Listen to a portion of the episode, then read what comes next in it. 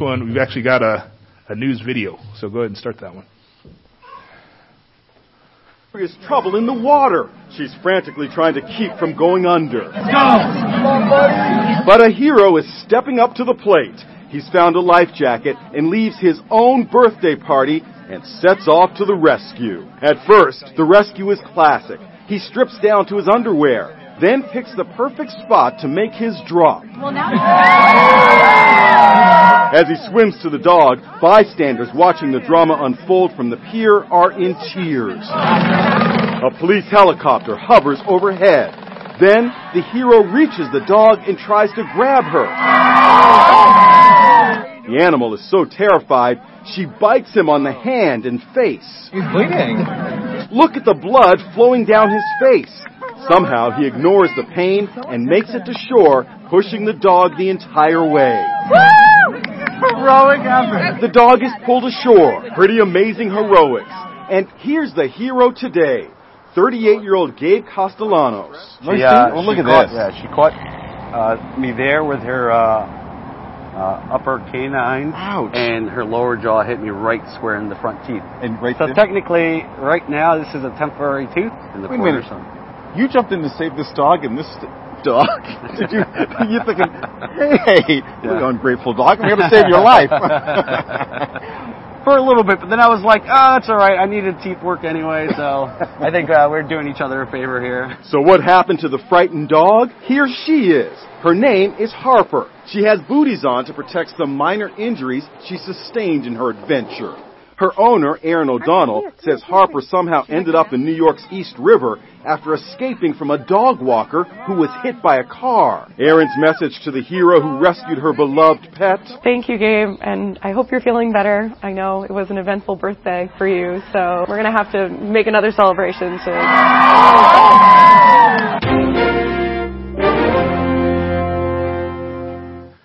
So I thought that was pretty cool. You know, the the dog walker got hit by a car. That frightened the dog. Dog went straight to the river and just was swimming away and was getting stuck out there. So this guy, he just leaves his own. He had had training. He had been in the maritime academy, so he knew what he was doing. Um, and he went out and saved that dog. I thought that was pretty cool. You know, it was it's good good news that led to action. And as we continue in the book of Philippians, you know, the, the good news, that's the gospel, salvation through faith in Jesus always results in action. In individual lives and communities and societies can all be transformed by the good news. It's true action news. And Philippians began by informing us how and the things we can do to partner in the good news to both see and make those positive change happen. And now, later on in chapter 1, where we're going to be today, Paul shifts from talking about the church's work and partnership in the good news to his own work. This partnership is between Jesus and the whole church and the leaders. And in this case, the leader is Paul, and he's saying what he's doing. And so what Paul is doing here, it's kind of like when I use my own life story in the sermon to let everybody know, hey, I'm doing the same work that I'm asking all of you to be a part of. That's what the apostle Paul is doing. He says, I'm in this work too. And let me tell you what the gospel action is doing in my life. It's the, if, if the, he's saying, you know, in, in the power of the Holy Spirit, if I can do it, then we can all do it. So before we go to the scriptures, let's, let's pray. Lord, today as we look at the life of Paul, the apostle Paul, and he's going to get personal. Lord, we pray that your written word and your Holy Spirit will speak to us personally to show us what action, positive action the gospel can have on us and our community so that your kingdom may come and your will be done. And we ask this in your name. Amen. So Philippians chapter 1 verses 12 and 13 is where we're going to begin. The apostle Paul writes, Now I want you to know, brothers, that what has happened to me has actually resulted in the advance of the gospel. so that it has become known throughout the whole imperial guard and to everyone else that my imprisonment is in the cause of Christ. The first thing Paul is saying here, he says, the gospel gave Paul access to people. The, gospel gave Paul access to people. Paul's in prison, most likely in Rome at this point. And yet, even though Paul's in prison, he's saying the gospel has still advanced. I'm in prison and yet the gospel is still advancing. The message of salvation through Jesus Christ is circulating. And it's circulated first through all the imperial guard. So all the soldiers who were guarding Paul have now all heard the gospel. And he wouldn't have got to reach those people if he hadn't been in prison. These are people he never would have had access to. It, it kind of reminded me, I was in a, a prayer session with, with a couple of guys, and one of the questions they asked me was, had I ever made any uh, vows to myself that I was going to keep that maybe God wouldn't want me to keep. And I hadn't thought of any at first, but then I said, you know what? I did say, I'm not going to jail or prison. And, and one of the guys asked me, well, what if God wants you to go to jail? And I said, I never thought of it that way. And so here is Paul, and he's saying, you know what? Because I'm in prison, everybody, all my jailers know the gospel because they know why I'm here.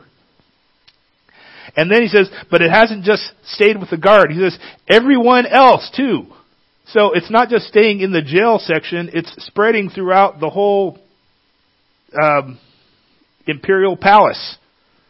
Paul's there and why he's there and they're hearing the gospel because Paul's in prison.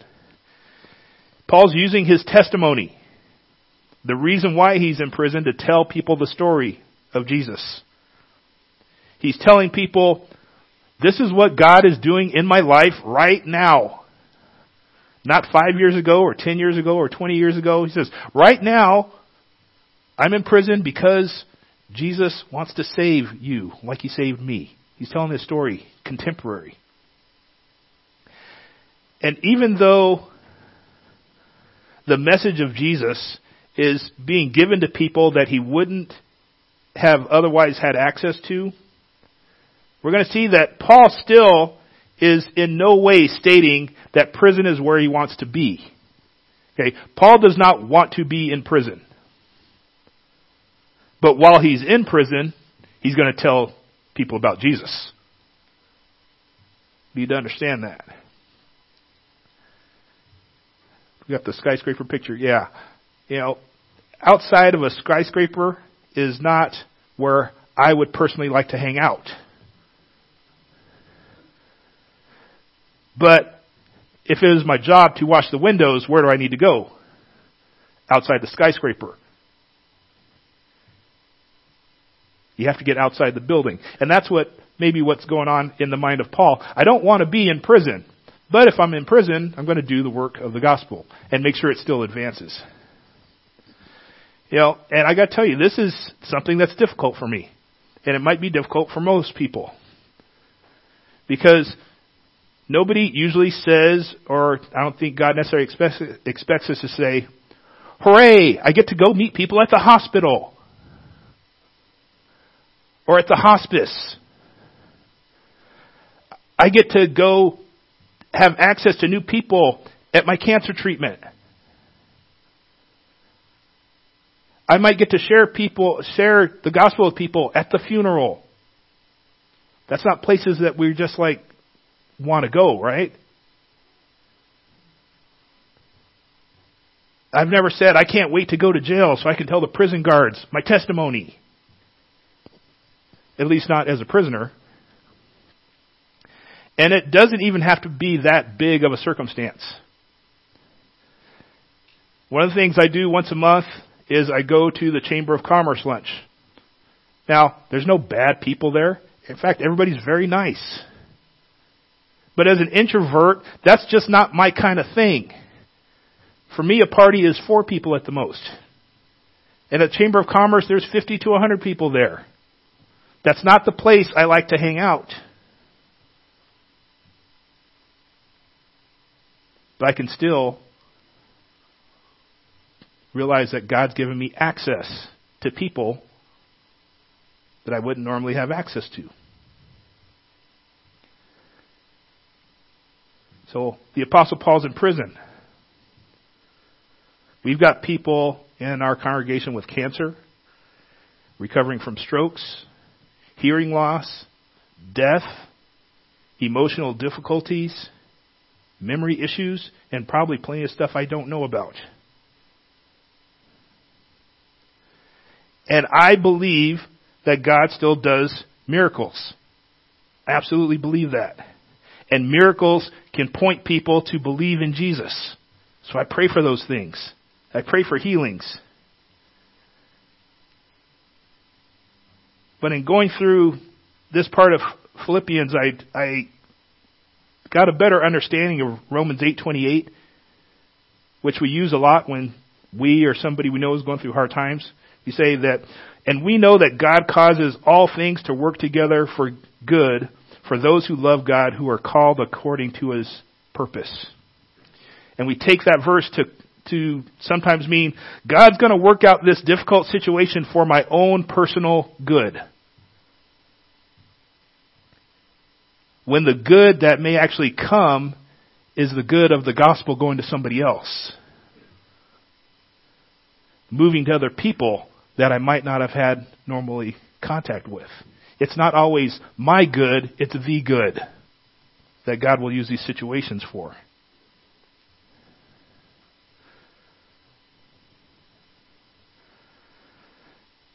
Jesus wasn't looking forward to going to the cross any more than the apostle Paul looked forward to going to prison. But as we'll see next week, when Paul writes about the humility of Jesus, that Jesus willingly put himself in the worst of circumstances, taking the role of a servant and going to die on the cross so that he could not just tell, but be the good news to everyone.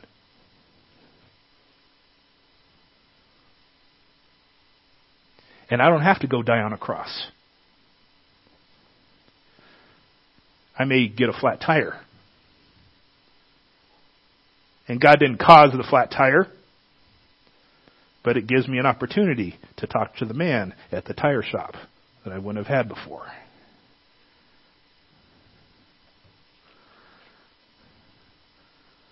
You know, it's right and appropriate to take time for self care.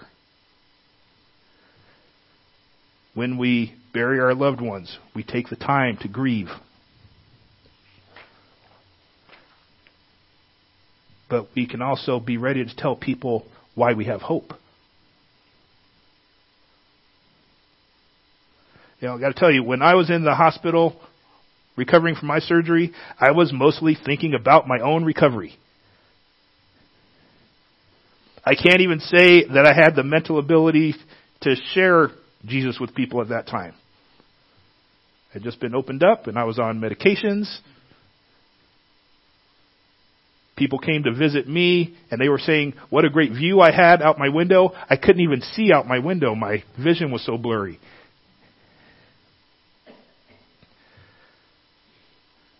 But I was thinking about this, you know, before that time, you know, I had months where I was preparing for this surgery. I could have shared with my doctor about the blessing of having a child before I underwent the surgery that would prevent me from having a child again. And anyone who came to visit me could share with the nurses their testimony about how Jesus is working even when I couldn't. See, what I need to do is circulate the gospel as God circulates me throughout people. And that happened with the Apostle Paul even while he was in prison. But other stuff is happening too. It's not just the Apostle Paul.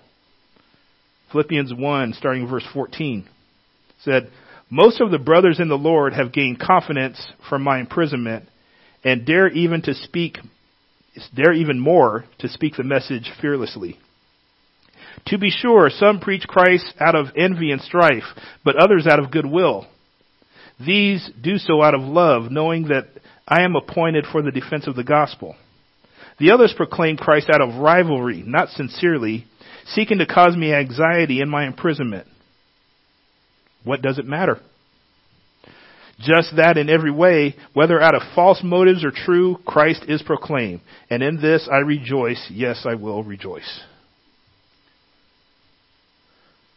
The gospel gave others a platform to preach.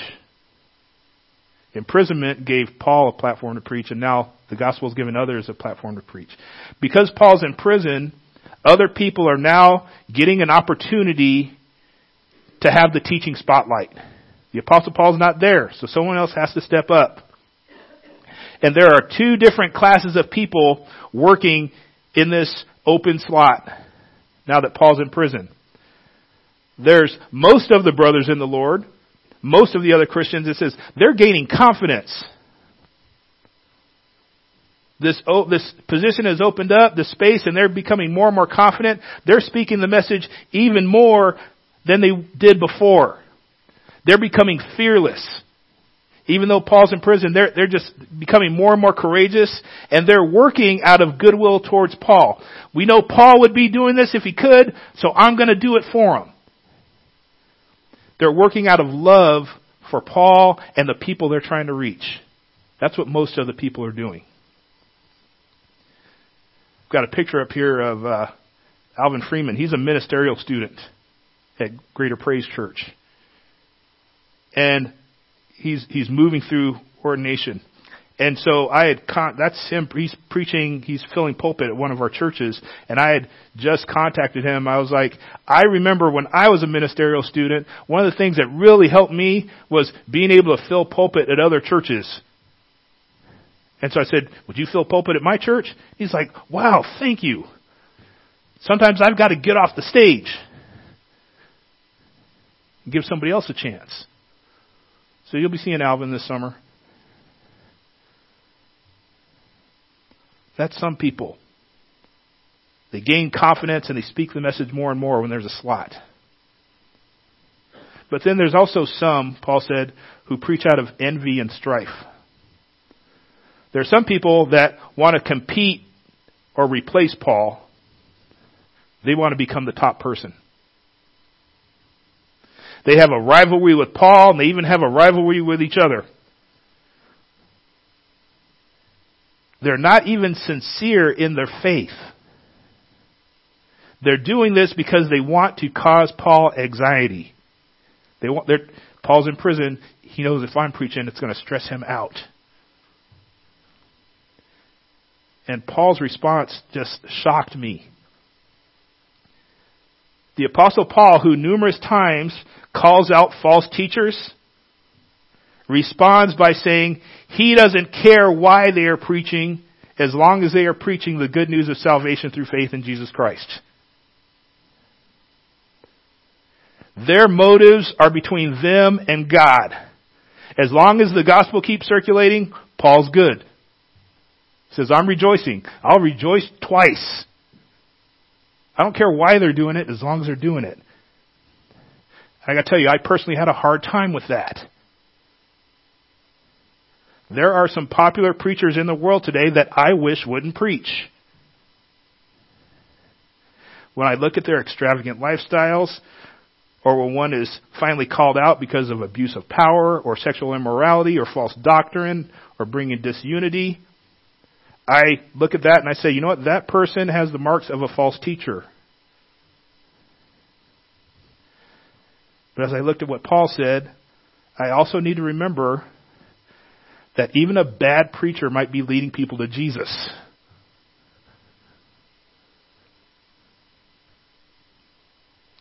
See, my charge is to guard this flock from false teachers and to watch my own teaching and my own motives. Let God judge the motives of somebody else. As long as the gospel's preached, I should be good. As long as Christ is proclaimed, I rejoice. I'm still having a hard time with that.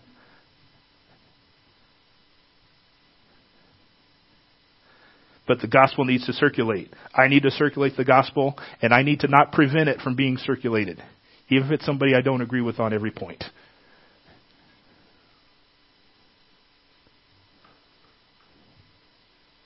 And then Paul ends up, verse 19. Because I know this will lead to my deliverance through your prayers and help from the Spirit of Jesus Christ. My eager expectation and hope is that I will not be ashamed about anything. But now, as always, with all boldness, Christ will be highly honored in my body, whether by life or by death. For me, living is Christ and dying is gain. Now if I live on, if I live on in the flesh, this means fruitful work for me. And I don't know which one I should choose. I am pressured by both. I have the desire to depart and be with Christ, which is far better, but to remain in the flesh is more necessary for you. Since I am persuaded of this, I know that I will remain and continue with all of you for your progress and joy in the faith, so that because of me your confidence may grow in Christ Jesus when I come to you again. One more thing that we see the gospel gives. The gospel gave Paul peace. Gospel gave Paul peace. And this section is why I said Paul wasn't excited about being in prison. He gave himself kind of two choices here. He said, uh, he says, I know the gospel is going to lead to my deliverance. He says, I'm either going to be physically freed because of the prayers of the church and the work of the Holy Spirit of Jesus Christ, and so I'm going to be let out of prison to be do, doing my work. He says, or I'm going to get executed, and I'm going to die, and then I'll be free. He doesn't even put in the choice, or I might just stay in prison. Okay, that's not on his list. He he's saying, I'd rather die than stay in prison. I'm going to be free one way or another. So he doesn't want to be there. But either way, whether he's freed or freed by death, says, I'm not going to be ashamed of how I've lived my life nor the reason for my death. He says, because I'm going to honor Christ whether I live or whether I die. He says, if I die, I get to be with Jesus Christ. He says, that's the best thing for me. I'd love to be with Jesus, he said. But if I live, he says, I'm going to continue the fruitful work with the church. And he says, honestly, he says, I think that'll be better for the church. Being with Jesus will be better for me. Staying here will be better for you. Because then we can all partner together and the gospel will continue to grow. The more of us there are here on the earth, the more the gospel can circulate. He says, I think I prefer to stay here. Anybody seen the Shawshank Redemption movie? It's on all the time. At one point, Andy says, get busy living or get busy dying. Now, while in prison, both Andy and Red, they use their time positively to influence other people. Andy gets books brought in so they can read. He gets this classical music brought in and he, he's willing to go into the hole so he can pipe classical music through the prison just for a little bit.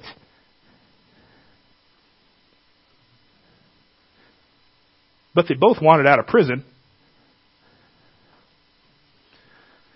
They both didn't just want to die with no purpose or improvement in their own lives either. So they realized they had to get busy living or get busy dying. I prefer, like Paul, to get be busy living.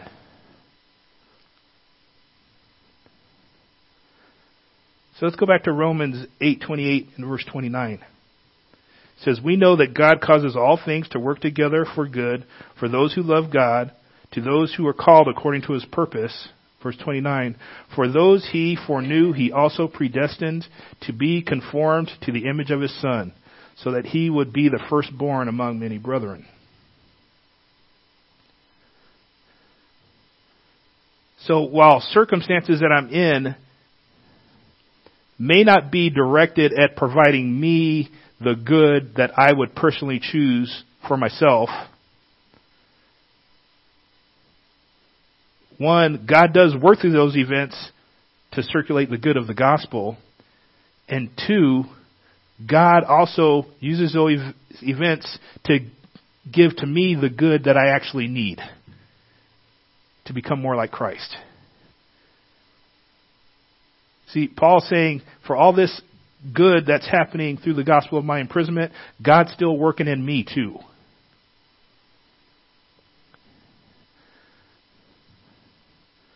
See, Paul would, as I said, he'd rather be dead than in prison. And he'd rather be free sharing Jesus than dead.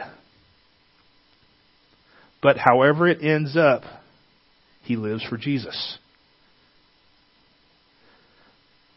That's not something that he just figured out overnight. That's a maturity that somebody grows into. That's the gospel circulating not from me to another person. That's the gospel circulating from Jesus to me, to Jesus to me, to Jesus to me. Within my own life. See, salvation through Jesus is not just for all the people out there who I come into contact with. Salvation through faith in Jesus is for me in here today as well. And in here. The gospel circulates. I need to circulate the gospel and not prevent it from being circulated.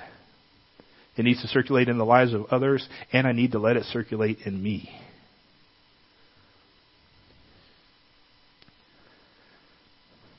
But I intentionally use the phrase circulation because for circulation to happen, that is movement of a liquid or gas through a system, part of the system needs to be under pressure or hot. That's how fluid moves to new places pressure and heat.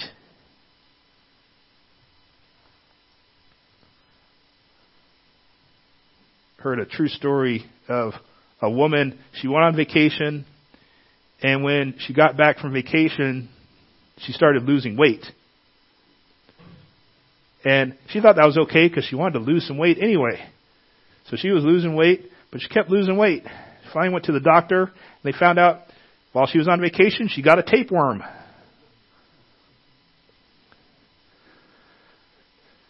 And so she used that opportunity to write an article about how to avoid getting tapeworm and symptoms you should check when you come home from vacation in certain spots. Her ailment became healing for others. And for herself, she lost some weight, which was good for her. Later on, she said, you know, I put on, put back on some of that weight. And when I was trying to lose it, I was almost kind of wishing I had that tapeworm again. But not quite. And Jesus has something far better for me to share than a tapeworm, doesn't he? Let's pray. Praise God, all peoples of the earth. That young men as well as young women, old and young together, let us praise the name of Yahweh, for his name alone is exalted, until his majesty covers all heaven and earth. Because he has raised up salvation for his people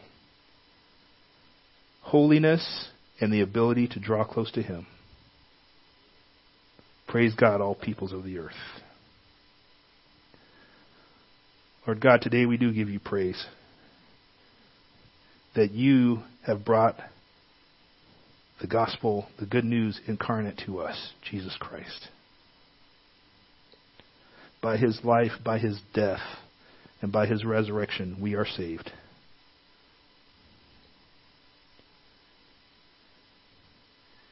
And although there are places in this world where your followers are called to die for you. We are in a place where we are called to live for you.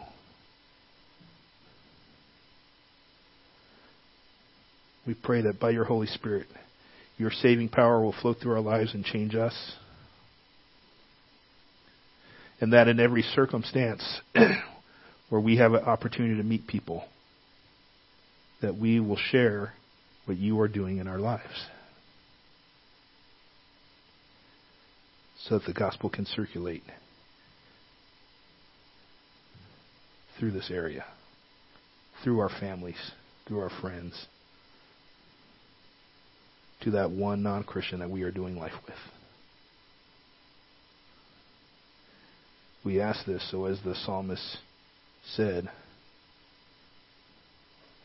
that your majesty will cover all the earth.